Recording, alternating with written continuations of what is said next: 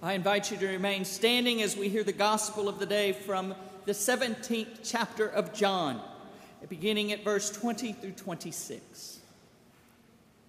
I ask not only on behalf of these, but also on behalf of those who will believe in me through the word, that they may all be one as you, Father, and in me, and I am in you, may they also be in us, so that the world may believe that you have sent me.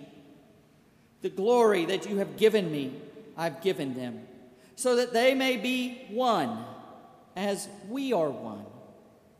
I and them, and you and me, that they may become completely one, so that the world may know that you have sent me and have loved them, even as you have loved me. Father, I desire that those also whom you have given me may be with me where I am, to see my glory which you have given me because you loved me before the foundations of the world. Righteous Father, the world does not know you, but I know you, and these know that you have sent me. I made your name known to them, and I will make it known, so that the love with which you have loved me may be in them, and I in them. This, my friends, is the gospel of our Lord. Thanks be to God. You may be seated. Will you pray with me?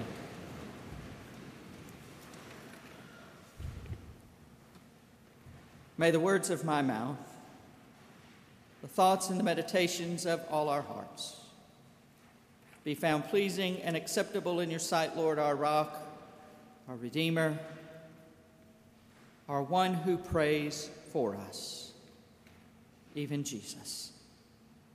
Amen.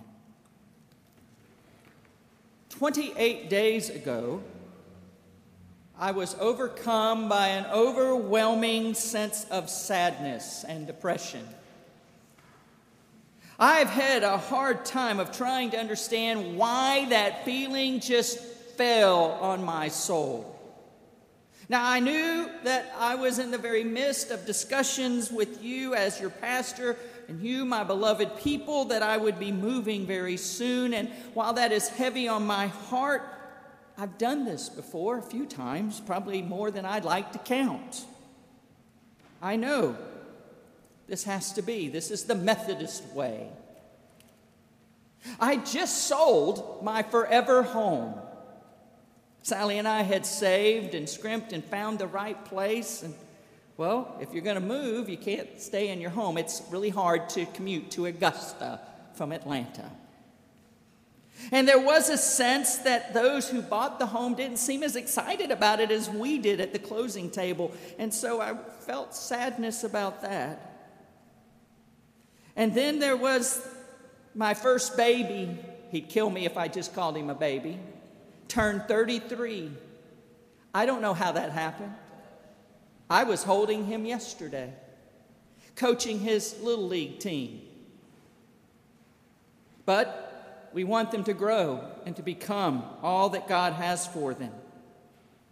So, why was my heart so heavy, my spirit so overcome with a sense of dread and sadness?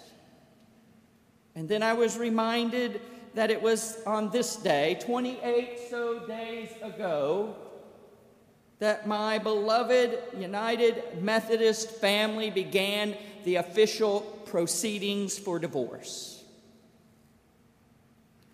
To me, and my simple mind, that's exactly what has been happening.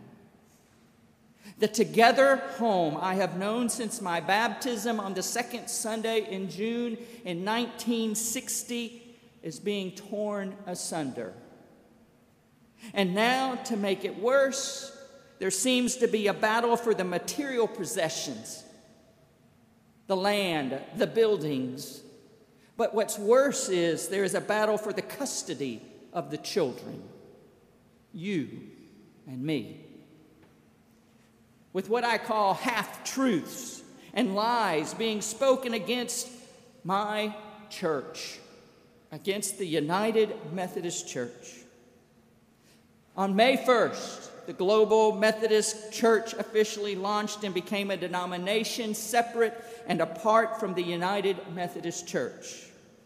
Ties that once bound us as siblings in Christ were severed in the name of dogma and theology.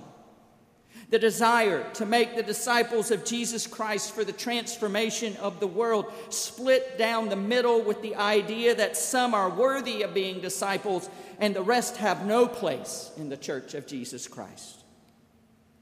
Lord, have mercy. As we move forward this week into conference here in North Georgia, my heart thinks of the church, the church that I love, the church that we sang of this morning in our first hymn, that church that has held me for 62 years and told me I was a child of God. Oh, Jesus, how can we be one anymore?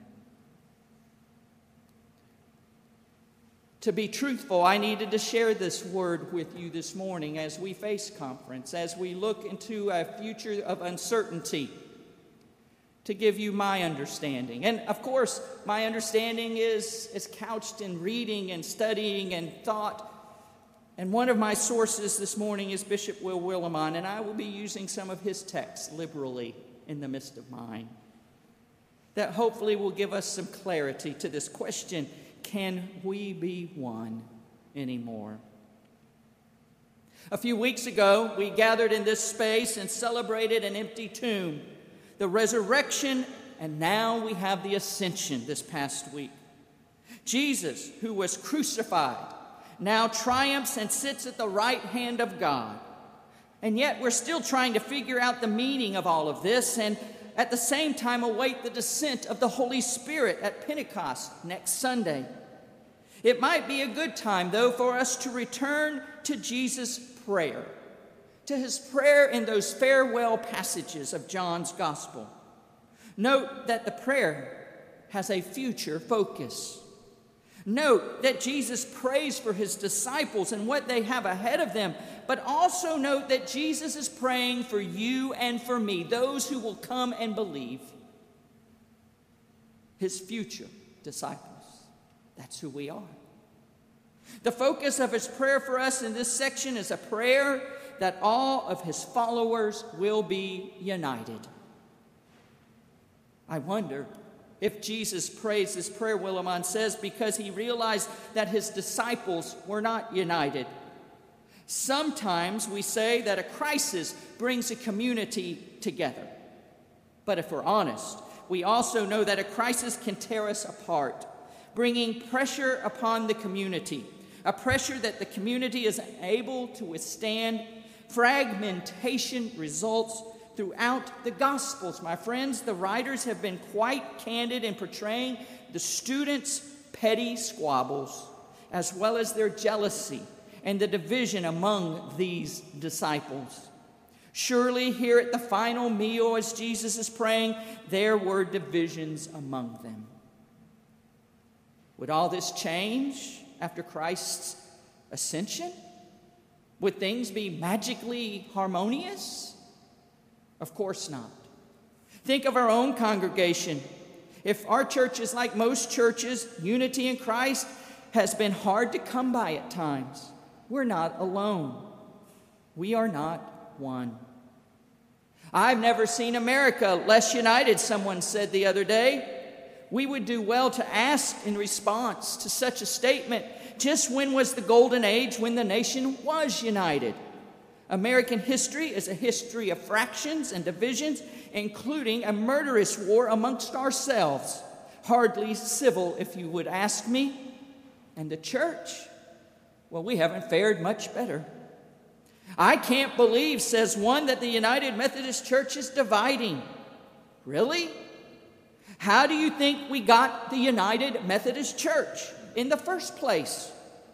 Through divisions among the Protestant Reformation followed by the Methodist breakaway from the Church of England, and so Methodists came on over to America. Another pastor has even said, Well, I'm not leaving the United Methodist Church. My church has left me. Well, La di da. Separation and division have been ever with us, friends. But so has Jesus' earnest prayer that we are to be united. Jesus does not say in his prayer, I know that there are perfectly good reasons for their basic divisions and factions among them, O God. It's only human nature. No, rather, Jesus prays that all of his followers should be one. He makes no distinction between his deeply faithful followers and his more casual disciples. He says all. He says one. As we listen in, on his prayer, we know that he is beseeching God on behalf of all of us. He prays, Those who will believe in me. You and me. That's that sentence, is us. So immediately after these questions, uh, questions do arise. Do we have to get along no matter what? Are there times when there are higher values than ecumenical or inter-ecclesiastical unity? Aren't there times when a preacher must risk causing division and disunity in order to preach God's truth and righteousness? Then there are some people who just don't seem able because of their personalities or religious backgrounds or whatever. It seems that for them, incapable of ever becoming a part of the cohesive group. Those are all appropriate questions to ask, but we would do well to remind ourselves that they do not seem to be questions that are a great concern to Jesus. As he straightforwardly and passionately prays for the unity of his followers. Again, and listening in on Jesus' prayer, we hear that our unity, our oneness, is to be a witness to the world of God's love for us in Jesus Christ. No oneness and unity without love. If you've ever been part of a family or a marriage, if you've ever been a member of a church, you know that within the bonds of love, there can be much disagreement and contention. In fact, some of our most serious arguments can be signs that we do indeed deeply love one another. If we didn't care about each other, why would we take the trouble to stay and fight? Perhaps Willimon says in the prayer that all his followers might be one, Jesus is giving us instructions on how to fight with one another in the church. We can have strong disagreements when our discussion is framed by strong determination to obey Jesus Christ and to love one another. The unity that Jesus prays for is akin to the deep communicative unity within the heart of the Trinity Father, Son, and Holy Spirit. As the church ancients have said, these three are one because of who God is and God's complete Trinitarian unity, union, communion, and oneness are built right into the center of our universe. When we work for the unity of the church, we are not attempting to achieve an impossible goal. We are moving with the grain of the universe as God created it. But, friends, many are choosing not to stay and to work through the issues. So I have to ask again will we ever be one anymore? I wish it would be as simple as saying, they need to come around to the truest theological understanding that all are God's beloved children and are one with God who has created us just as we are. But to simply wish it is not only foolish, but a waste of precious time. As we've said this past week, it's like praying, praying without doing anything to bring that prayer to fruition. Note again, Jesus prays that his followers, that's us, will be unified so that the world will believe that God sent him and sends us. Let's be honest. Our disunity is an impediment to our evangelistical efforts to witness to Jesus Christ. The world looks at us and says, if Jesus is about love for one another, how come there are dozens of different Christian denominations and thousands of bitterly divided Christian congregations? And today, why are the Methodists so not united? Well, time is precious. For we have what the business world calls some very bad press right now. And I get it. Love and hate cannot exist on the same plane. The community is looking at us and wondering do they really love? Do they really accept? Do they really serve all, even their enemies? And is it and it is this community that it seems itself to be driving a wedge in the church because rightly so they see us spending time dealing with this disillusionment of our family while children are being massacred in the round the globe. I'm trying to lead a church, a pastor said, where half of them get their news from Fox and the other half from MSNBC. Groused and humbled and tired. And while I'm trying to preach the good news, he said, that can bring us together, they're trying to pigeonhole my message into one of the two containers.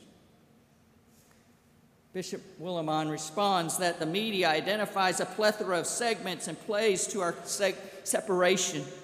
We find ourselves living in a functional equivalent of gated communities in which personal preferences tend to outweigh a sense of common purpose. The subjective feelings of individuals, along with the fulfillment of individual desires, preoccupy our divergent culture. There's no way we can be one. Except for the one truth. Except for the one truth that Jesus Christ is still praying for you and me. Jesus, God's Son, the Savior of the world, prays for us to his God. And when he prays, what does he pray for? I pray that you will be one God, just as you and are in me and I am in you, I pray that they also will be in us so that the world will believe that you sent me.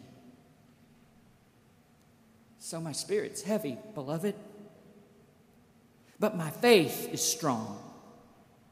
I believe we will survive these dark days, and I believe that we, the church of Jesus Christ, will be one. I believe this because Jesus is praying for us. And we who remain in this house, this home called the United Methodist Church, will begin again to start to live in love and acceptance and service, even in our disagreements and in our divisions. We will keep the main thing, the main thing, which is the love of Jesus Christ, and we will be one. And God will win as God comes to claim God's church again. God's united family, a family with many names, who are loosely one now, but will be one tightly and fully then. He is the Alpha and the Omega, the first and the last, the beginning and the end. This is God we're talking about, and nothing stops God's plan. God's people will stand as one even as people may leave today. If we who remain stand as one in Christ and one with each other and one in ministry to the whole world, we'll be one.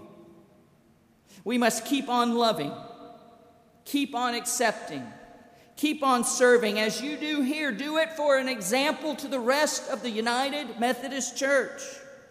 We must adhere to the articles of religion, our statements of faith, our apostle creed, or as the social principle said this morning in our affirmation. We must seek the truth. We must allow conversation. We must agree to allow differing understandings. We must really, really, really open our hearts, our minds, and our doors. We must keep the course to make disciples for the transformation of the world, to do the ministry in which this church and the United Methodist Church has been called to do. Annual conference will be tough. But God's church and God are tougher. And we will be one. One now, one then, one forever. Let the remnant say, Amen. In the name of the Creator and of the Redeemer and of the Sustainer. Amen.